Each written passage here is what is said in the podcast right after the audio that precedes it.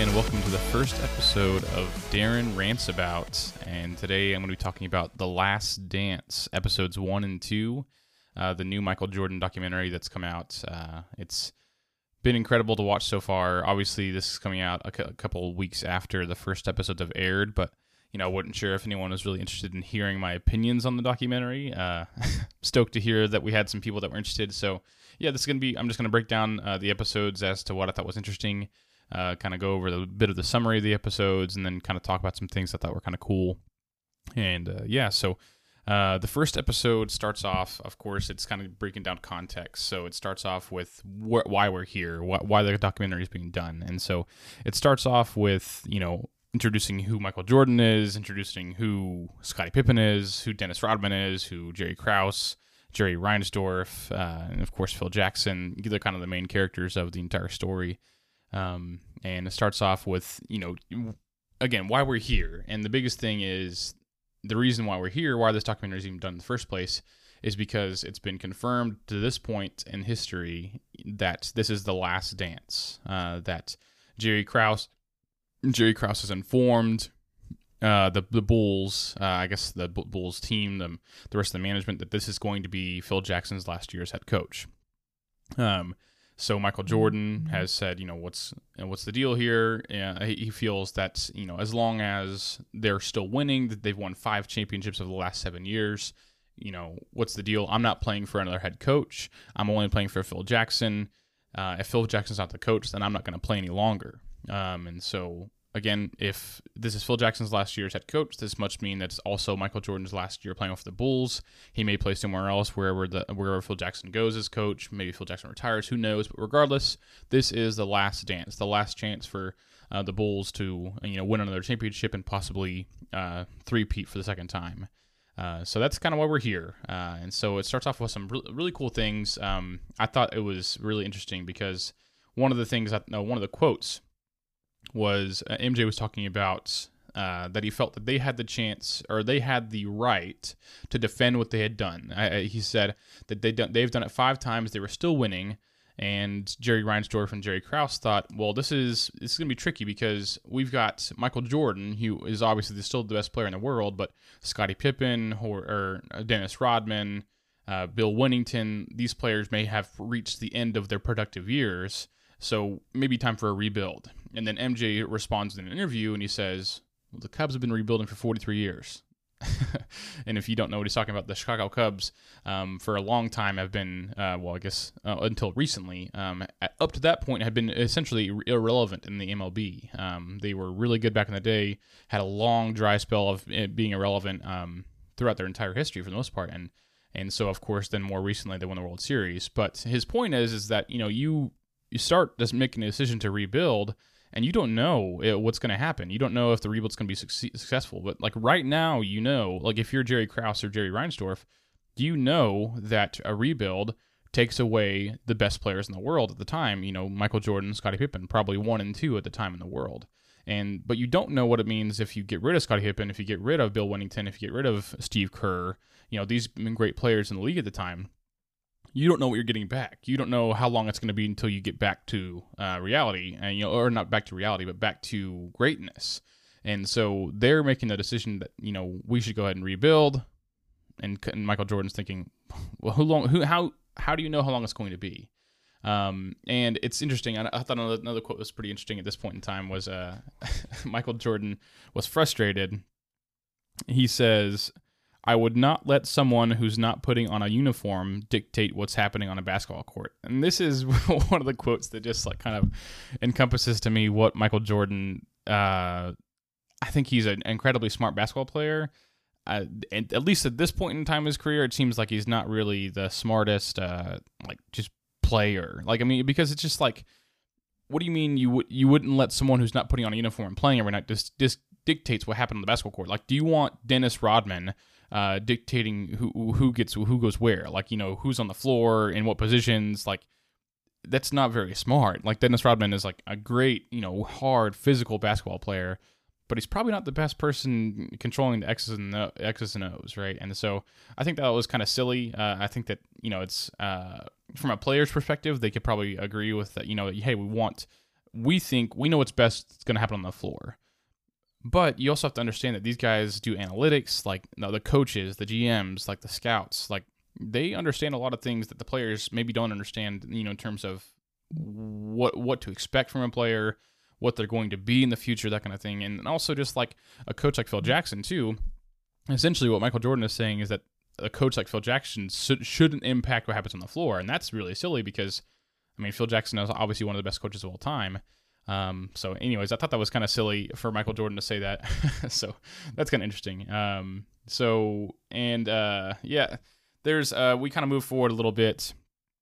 Um, we get to the point where Jerry Krause makes the quote that says that players and coaches don't win championships alone, but organizations do. And I thought this was pretty interesting uh, because obviously this was kind of what set off the negativity between Michael Jordan and Jerry Krause. You know, for the rest of their history, this was kind of the thing that really, really started uh, putting a, a, I guess, a, a, wedge in between their relationship.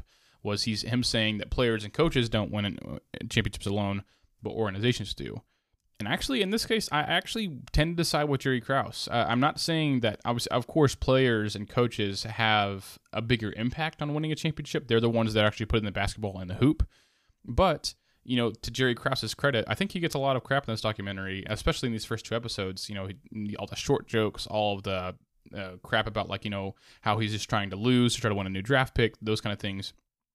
I really think that it's, um, it's really he doesn't get enough credit, at least for putting the pieces together. Of course, you can't. No one can predict that Michael Jordan will be the best player of all time at this time, um, and it just it's hard to say that he didn't have a huge impact in them winning six championships, at least the first three you know, because he put pieces together around Michael Jordan and made trades like uh, one that's later later mentioned in the second episode of trading uh, Charles Oakley to uh, for sorry, uh, what's his name? Gosh dang it, Bill Cartwright.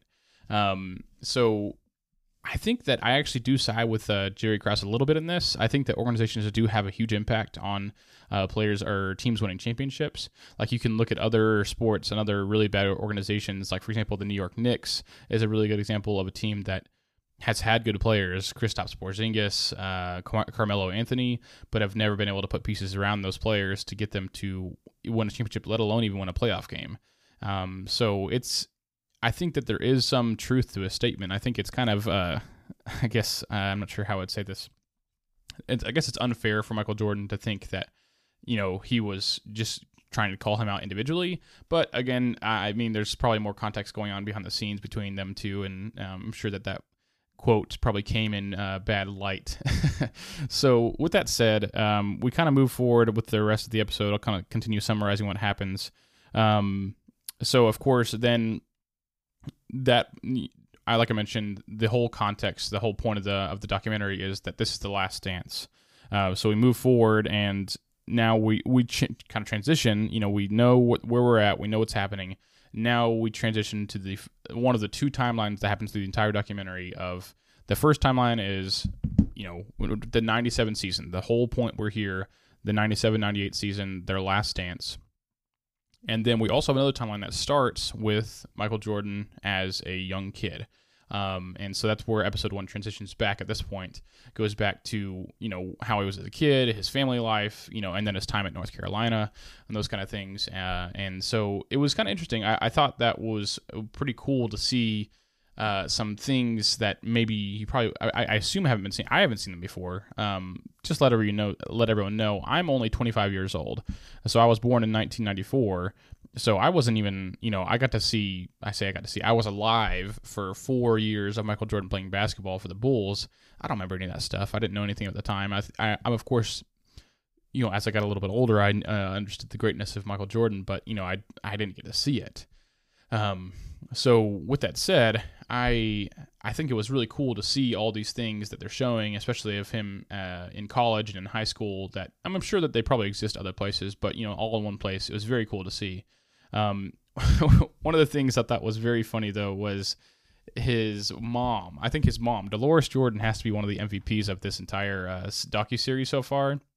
But one of the things that was really funny to me when I watched it, and then when I also recently rewatched it, was her quote that she said. Like she was talking, like uh, she was reading back a letter that Michael Jordan wrote to him while he was in college, while he was out at North Carolina, and one of the quotes she says, like I think Michael Jordan asks her to send her some stamps, to send him some stamps, like send him some money for a phone bill and some twenty dollars cash, and then also, mom, I also need some stamps. And then she says, "Is that not a college student? Please send me some stamps." And I just thought that was so funny because, like, I guess it just explains the time difference at the time because that was in 1984, you know. So that she's saying that's just like a classic college student asked me to send some stamps, like but this is being recorded in like 20 like her interview is being recorded in 2018 it's like i just want to say to deloris jordan no that's not a college student no college student in 2018 wants stamps to be sent but again i mean at the time whenever she was like going through it like yeah that makes sense that you know i guess college students did like if you're a college student back then and you're listening to this like tell me was getting sent stamps uh, a common thing from your mom while you were in college like i feel like that is she says, "Isn't isn't that a college student? Please send me some stamps." It's like I feel like that's not actually what a college student would say. Maybe I'm wrong, but regardless, uh, I thought that was kind of interesting. I thought that was really funny. And so we kind of move forward a little bit, and we get to see uh, Michael Jordan get drafted. And so he, of course, it shows that you know Hakeem Olajuwon was the first overall draft pick, and he was the first overall draft pick for any general manager, including the Bulls. And then move forward to Portland, uh, they're the second overall draft pick. And then they mentioned that they're uh, they already have Clyde Drexler as their shooting guard, small forward, and so they don't really need Michael Jordan. They are they already have at the time what they think is like they're their it's their franchise player, and of course, no no disrespect to Clyde Drexler necessarily, but you know they they thought that Michael Jordan was just coming into you know where would they put him because they already have Clyde Drexler. And so they end up passing on him, drafting Sam Bowie, and then of course then that leaves Michael Jordan to go to the Bulls at third. And I thought this was very interesting because uh, there had been, I say there's not been plenty of examples necessarily, but there is. It's very surprising that a team just less than 20 years ago would make the decision. I say less than, I guess it was, holy crap, I don't even know what, it's 2020, this was 1984. so 36 years ago, much more than 20 years ago, uh, how much the league and just mindsets have changed because they said that they didn't want to draft Michael Jordan because they already had their stars, uh, small forward, shooting guard, whatever. And now, fast forward to now, and every team almost exclusively drafts the best player that's available. And I think that that's interesting. That shows the big shift in terms of the positions in the NBA. Uh, if you if you watch the NBA, if you follow the NBA, then you know that there isn't really like a you know a very solid like concrete position player that only plays that position. Um, like for example, like the center position. You know, there isn't really like there's not a Shaquille O'Neal in the NBA right now. There's no. Uh, they only play center. They only stay in the post. They just get rebounds. They just finish uh, at the rim. Those kind of things. Like that. That's not that. That player doesn't exist right now. Um, and so it's interesting how that's changed because back in that day, like there was like you know you had a point guard, you had a shooting guard, you had a small forward, power forward. Um, there wasn't as much flexibility in positions as there is now, and so now you have teams like the Warriors, who you had Steph Curry, Klay Thompson, uh, Andre Iguodala, Kevin Durant, um, and geez, uh, DeMarcus Cousins, and all five of those players could easily play like Steph Curry and Klay Thompson are pretty much you know stuck at the guard positions.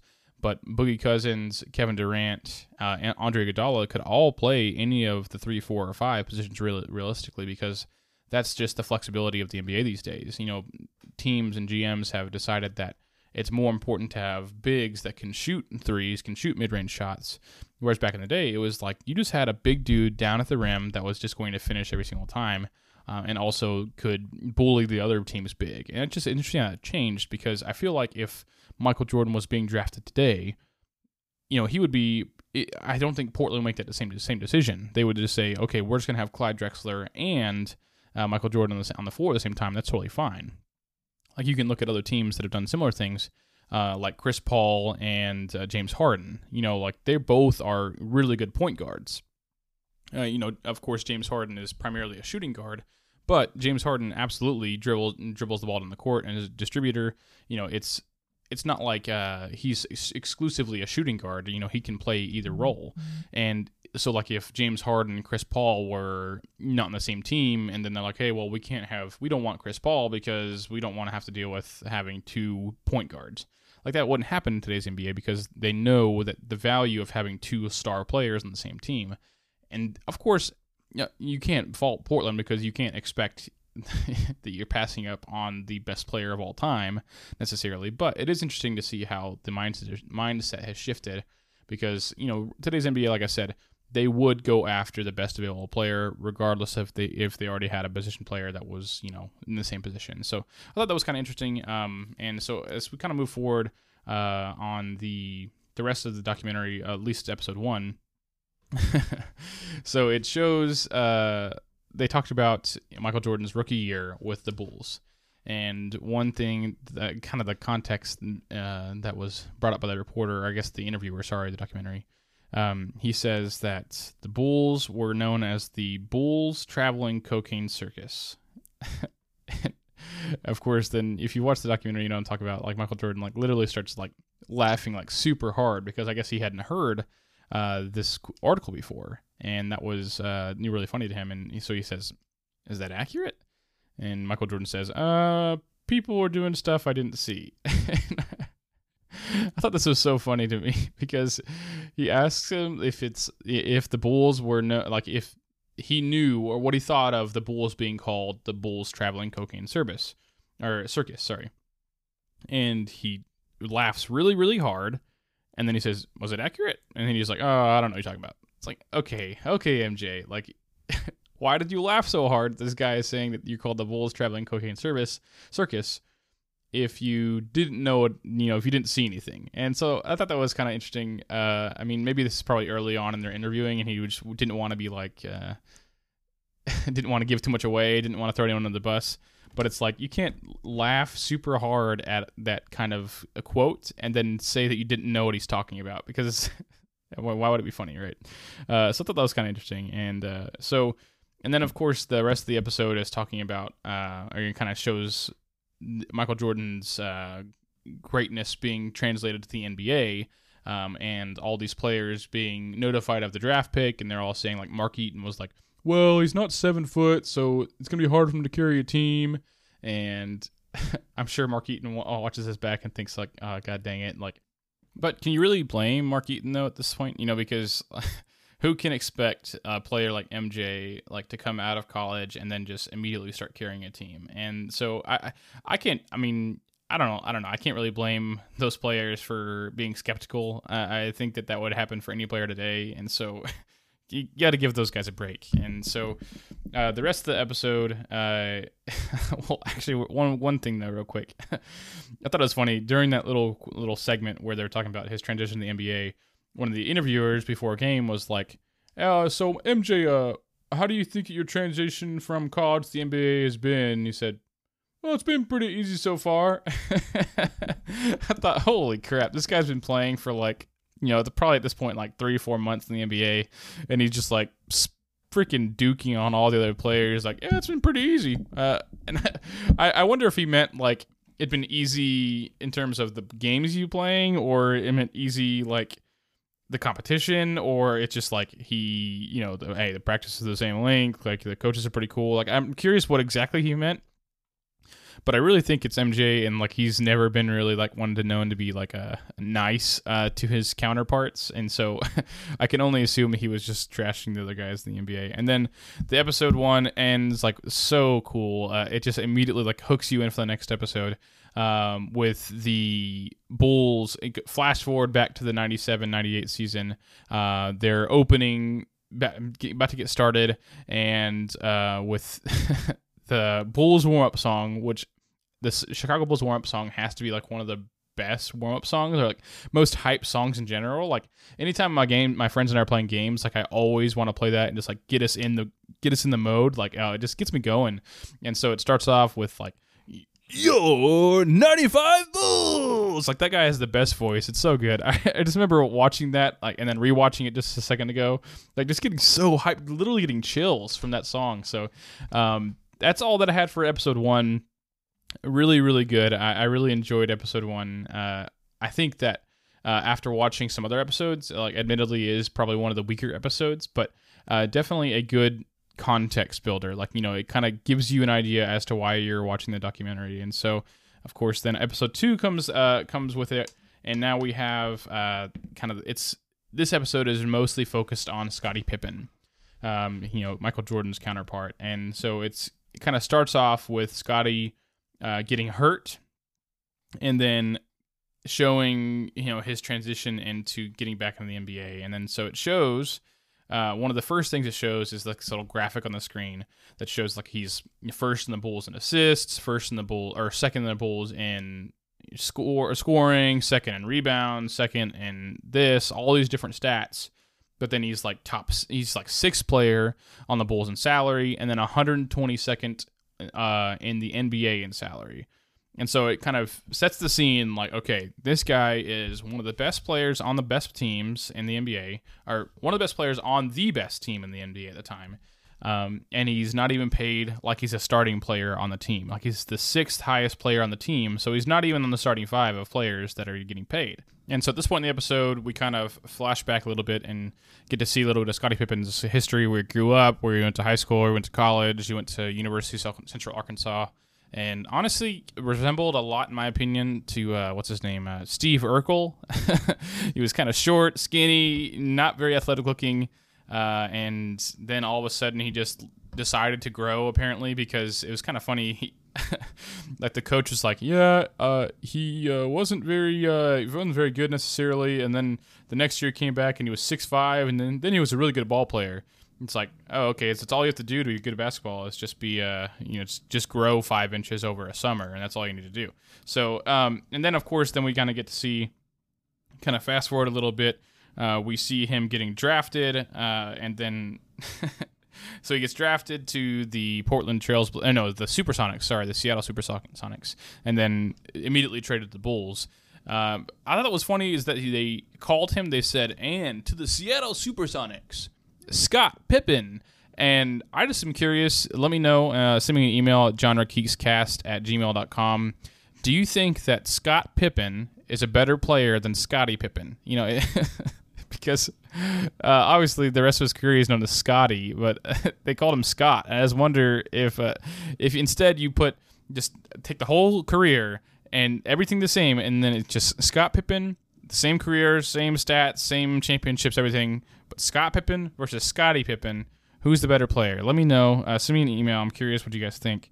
Um, and then, so of course, it kind of moves forward a little bit, and we get to see the deal that he signs, and he signs a seven-year, eighteen million dollar deal. Like, and that, that blew my mind. Like, because players these days are signing 40, 50, 50 million dollar deals per year. You know, like. Kevin Durant, I think he signed like a three hundred million dollar deal for like five years or something, four or five years. Of course, the league has significantly grown revenues, those kind of things. Uh, the, the, league has kind of blown up over the last 20 years, but it is just really surprising to see that a the second best player in the league. Of course, he wasn't at that time, you know, but he was a really upcoming star. He signed a seven-year, $18 million deal, and you know, he defends himself and just says that, you know, at the time I just wanted to make sure I was, you know, I was secure. I wanted to make sure that I didn't have to worry about injuries. You know, I was I was totally fine with taking that, you know, lesser pay just to make sure that I was secure over that time. And then like one of the one of the analysts time was like, you know, he could have got eight, nine times more money for, you know, if he just negotiated better. And then now we get to where this episode kind of takes uh takes a real turn and where Scotty decides to hold out because I say doesn't have to decide to hold out, but he does decide to get a uh, ankle surgery because he doesn't want to compromise his summer because he doesn't feel like he's being valued.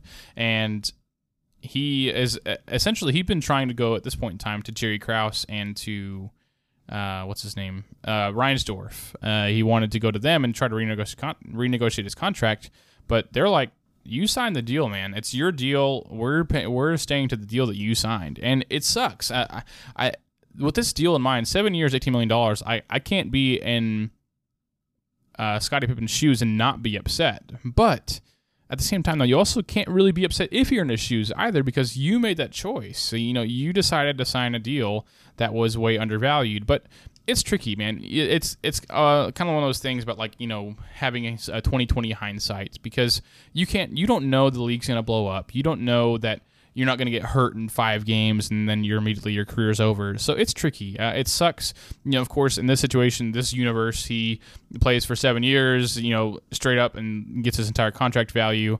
And then, of course, the Bulls get an absolute steal on one of, one of the best players in the league through that seven year contract. But you, you never really know. And that's the, that's what he signed for, and you know that's the reason that so many analysts at the time were saying that he could have got more money, and that even Reinsdorf himself at one point in time during the documentary says like I wouldn't sign it if I were you. I think you're undervaluing yourself, and then he still made the choice to sign the deal. And so I, I mean, I it's hard to be empathetic with uh, Scottie Pippen because he did regret signing an $18 million deal, but at the time it's like he had the choice. And I'm actually curious too. Uh, send me another email too what do you guys think? I really want to be in a position in my life at some point in time where I can regret signing for an $18 million deal on anything. Like, I, if I can look back like 10 years ago and think, man, I should not have signed the $18 million deal. It, I, I can't, I, I am, uh, of course, you know, we're in different positions, you know, but it's like, I wish I could regret having $18 million because the guy, I mean, he is uh, you know, at, at, the time, probably one of the richest people in the, I say not in the NBA, but, you know, he's the top 1% of the world in terms of wealth. And, you know, it sucks. I mean, I, I'm not saying that he should not have got his money. Uh, it sucks because of the way it happened, but, like, $18 million is a lot of money. I mean, you're going to be, he got to buy his uh, mom a house. He's sending his parents money all the time, yada, yada. And so uh, I say all that. It does suck. It does suck that he uh, got so ripped off throughout his career. But of course, then he ends up signing a bigger, bigger contract. And actually, he I learned after the documentary that he Scottie Pippen made more money in the NBA than Michael Jordan even did. Of course, that's not even close to the, the endorsements and the Nike deal that MJ had. But actually, playing as a player, Scottie Pippen made more money in his career, even with that terrible deal through seven years, than Michael Jordan did. So that's pretty interesting to see. You know, he still ended up making his money. Um, and so, of course, now we the second episode kind of shifts back and goes to more about the the first timeline, where is Michael Jordan's upbringing, you know, where he started, and um, it's kind of interesting. They they said a couple things that one that Larry Jordan uh, said at the time, you know, he did an interview that he was the better player at the time. Even his dad said he was the better player at the time. Um, and he actually was the better competitor in general. Like he hated losing more than anybody. Um, and so that was it pretty interesting. Of course, th- there's always a good origin story for any like superhero or supervillain, and kind of like MJ is in this story. Uh, I say this story, it's real life, and that actually uh, kind of makes me think too. This entire documentary, up up to this point, even uh, even up to episode eight, where they're at now, it it really feels like fiction, uh, and. Uh, the, the, the quote you know that everyone knows that truth is stranger than fiction uh, it, it is very crazy that so many of these things actually happened in real life. Like, you know, I, I think Michael Jordan, I'm, I'm not a Michael Jordan fanboy by any means, but like, a lot, in a lot of ways, like he is kind of a superhero. like he had like a a really traumatic father that you know kind of pushed him to be better than he could ever think to be, and his brother was better than him. And Michael Jordan just wanted to have seek the approval of his father. That's like one of the quotes that he says in the documentary you know, he just wanted to have that approval, that validation, and he couldn't get it from his father, and so then, then he decided to win six championships to spite him. it sounds like a superhero's plotline, to me, honestly, but um, and of course, uh, one thing that I thought was crazy. It's similar to Scottie Pippen. You know, he goes to high school, he doesn't make the team, he comes home crying to his mom his mom's like, well, if you want it, you got to do better. You got to be better. You got to want it more. And then over the summer, you know, he, can't, he doesn't put, put down a basketball. He's practicing. He's getting really good, yada, yada. And then he comes back to this next year, his sophomore year, or I guess his junior year, sorry. Yeah, because he didn't, he didn't make the team on his sophomore year, but he did make the team at a, uh, his varsity team at his high school, his junior year. And when his coaches were like, yeah, he didn't really have a lot going on from a sophomore year, but then he came back, uh, he grew six inches, and he, you know, his ball skills improved. And again, it's just like the moral of the story, kids, is if you want to be a good basketball player, just grow six inches in three months. That's it. That's all you have to do. That's a secret. Just grow six inches, and then you'll be a better basketball player. I think that's so hilarious because like that's, but the common denominator between both Scottie Pippen and Michael Jordan was just like, well, this happened, this happened, but the biggest thing was he really grew. it's like, what? Okay, uh, I guess that's that's just the way it is in the NBA. You can't be like five eight and be a good player. You know, at least most of the time but I just it's just that was funny to me. Um, so, and then of course he ends up hitting uh, hurting his ankle. Excuse me. Uh, in the at the end of the first season, or sorry, I guess it was the second season. Sorry, I'm not sure exactly when it was, but he ends up hurting his ankle, um, and yeah, it was actually it was the second season because he you know rookie of the year hurts his ankle, and so he's out for 62 games. And during that 62 game stretch, she says like, "Hey, let me go back to North Carolina and let me work out with my old team and you know kind of get uh, back in shape there." And they said, "Yeah, that's fine, no worries, whatever. Just just be careful." And so he goes there and he does the exact opposite. He plays in one v ones, two v twos, three v threes, all the above, and just kind of goes against all the everything the Bulls said without them knowing. And then he comes back to the Bulls after this this time period of recovery, and he you know his hurt calf and his hurt ankle are actually stronger than his healthy calf and his healthy ankle. And so Jerry Krause is like, "Hey, uh, what have you been doing all summer?" Uh, and he's like, "Uh, just uh, nothing." and he's like, "Just kidding. No, I've been uh, I've been playing a lot. I've been playing five v fives." And they're like, "Oh my god, what an what a freaking bozo!" Like you know, Jerry Krause said his heart dropped uh, whenever he heard about that, and so and then we get to one of the really important kind of like I guess it shows Michael Jordan's determination as a player that he just wanted to win no matter what. Um, and also improve or increase the wedge, kind of deepened that gap between Jerry Krause, Reinsdorf, and then Michael Jordan. Was whenever they decided to limit his playing time to only 14 minutes per game, no matter what. Actually, seven minutes per half specifically, and then it got to the point where you know they were in the playoff hunt.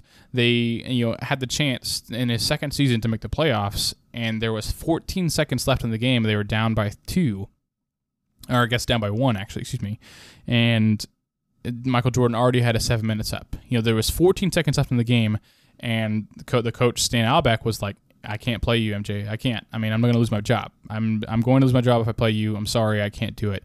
And so MJ is like obviously super frustrated because he's like, this is our chance. We can make the playoffs. You just got to win this game. Like, you just put me in 14 seconds. Who cares? It's not a big deal. Long story short, uh, MJ does sit. John Paxson hits a, uh, a jumper to win the game, and then they go to the playoffs. And I thought that was just so crazy because obviously Jerry Krause and Reinsdorf uh, are being pretty much kind of dragged through the mud in this entire docu series, but that I don't feel like that would ever happen in the, today's NBA, where you have a a general manager who is so stubborn to not allow you know the, your star player 14 more seconds on the court to try to go to the playoffs. And of course, from MJ's perspective, he's thinking that they're just trying to lose games to get a better draft pick. But I mean, there's there's back and forth about it. You know, uh, one of the things they mentioned, like uh, Reinsdorf says that there is a 90% chance that nothing happens, no re-injury happens, uh, and there's a 10% chance that there is re-injury. In that 10% chance, if he does end up re-injuring himself, then that could mean his career is over. And so Reinsdorf is thinking of this as from a business perspective, like this is my franchise probably you know one of the biggest money making tools at that time and he's thinking you know in that point in time it could be the most money that our franchise can make over the last 20 years. Like i want my investment to pay off. And so he's thinking if there's a 10% chance that re ends up in destroying my franchise let's not do it. And mj is thinking it's a 10% chance. Like that's that's not very much. Like i he was thinking like i think he says like the glass is half full. But I, I don't know. I go back and forth on this because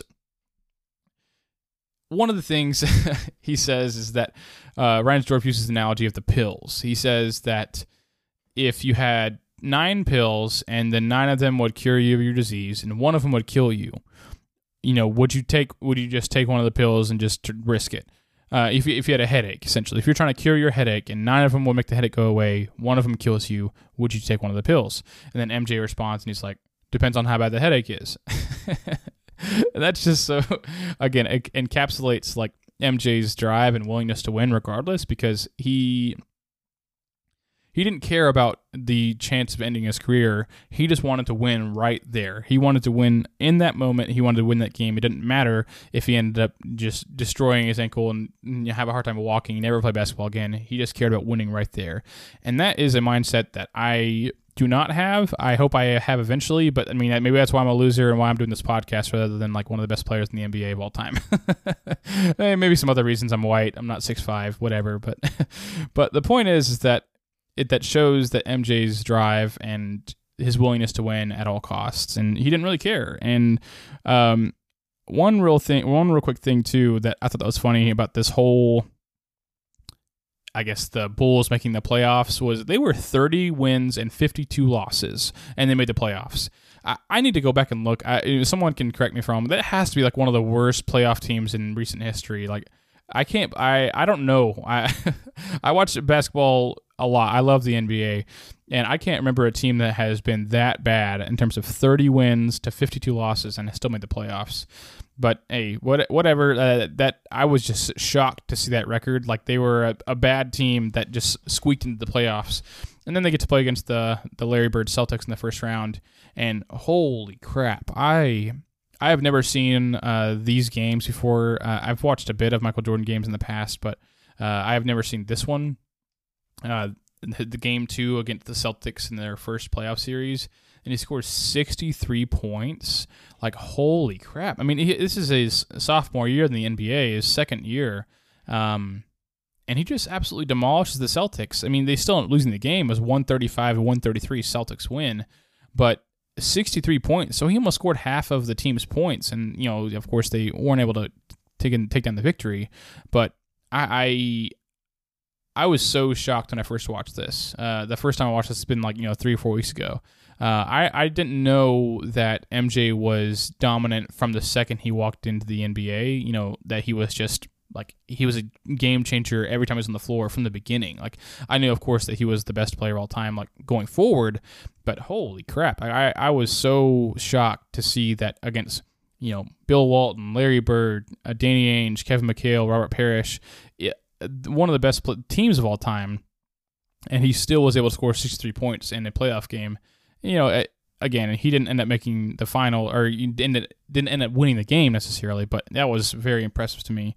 Um, so that was really cool. And then uh, the episode flashes forward.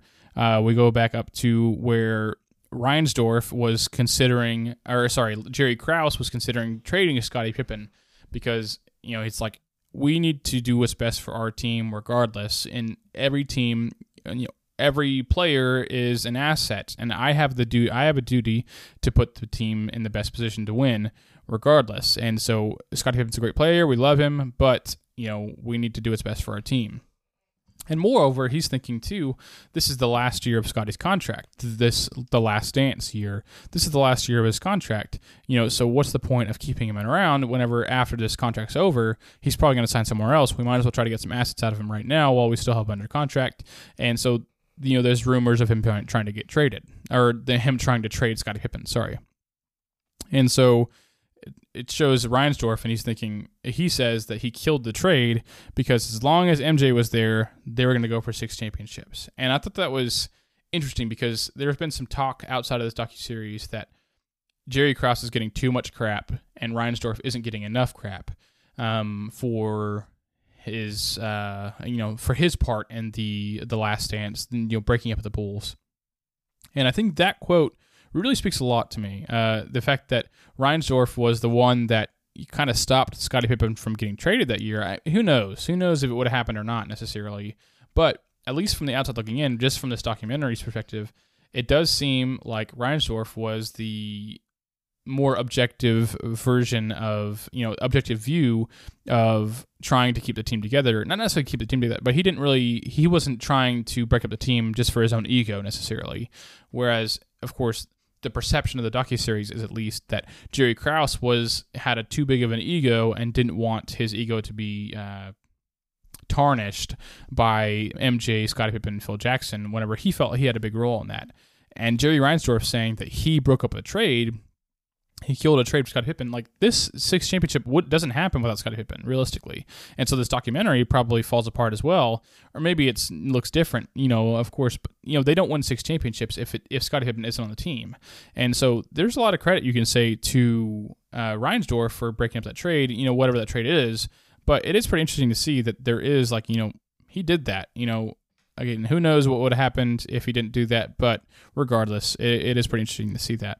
Um, and then the episode ends with Scottie Pippen berating is Jerry Krause on the bus, and then finally demanding a trade. He says he's not he's never playing in a Bulls uniform ever again. He's done with the team. Yada yada and then the episode ends and that's the end of the second episode and kind of leaves you on that cliffhanger as to you know what's going to happen to Scottie Pippen. Is he going to play again? Is he going to come back to the Bulls? Is he going to be traded? Whatever. And so that was the end of the episode and I thought the end of the first episode was a bit better than the second but it was you know, as a player who, or as a person who knows that Scottie Pippen doesn't get traded, of course, it wasn't really a cliffhanger because I know what happens. Uh, and everyone that knows anything about the Bulls at that time knows what happens as well. But it was still a good ending to the episode, and uh, I, I, really enjoyed the first two episodes. Um, like I said, the first two episodes were, in retrospect, the worst of the two episodes. Uh, the uh, the worst of the current eight that have come out to this point. Um, but they were still good. They were still, I mean, they were important just to set the scene. You know, that there were context. You know, it's the why we're here, what we're doing, what we're trying to learn, uh, why the documentary exists. So it's they're they have to be the worst ones, you know, because we're there are people that don't know Michael Jordan. There are people that don't, don't know Scottie Pippen. There are people that don't don't know uh, the Celtics of 87, 86, you know, that, that great team. And so you have to have that context. And so it's it's important to have that for everyone that wants to watch it even if they don't know about sports or don't know about MJ or the Bulls that time. So um I really enjoyed these episodes a lot. Uh, I think it kind of gets you in the mood kind of gets you going. And I, I know after watching those two episodes like if episodes three through ten were released uh, at the same time I probably would have sat there for another seven hours and watched all of the episodes or eight hours whatever it is and watched all the episodes in conjunction because I was so ready to see, you know, the rest of the stuff because there's so many things that I didn't even mention in this episode that so many things like hidden scenes and things that you don't don't uh, didn't get to see that we haven't seen before that were so cool to see. MJ being emotional about certain things and kind of talking about his passion to win. Um, I was just so ready to see more of that and more of it, uh, more things that you hadn't seen before, like kind of see more Dennis Rodman, getting to see like MJ's championship later on, like, you know, after his dad dies, like all these things that, you know, we've wanted to see for so long but haven't been able to. Like, I just knew they were coming. And so I was ready. I wanted to watch them right then. And so, um, yeah, I, I think that's it. That's all I really have for these first two episodes. Uh, I, if you enjoyed these episodes, please let me know. I'll be recording more of these over the next couple days, uh, trying to get caught up to where we're at currently. Like I said, in real time, uh, episode eight just came out on Sunday a couple days ago. So I think it, um, yeah, I, have been enjoy. I enjoyed doing this. If you enjoyed listening to it, definitely let me know. Send me an email to genregeekscast at gmail.com. Uh, and then we will uh, see you next time. So, bye.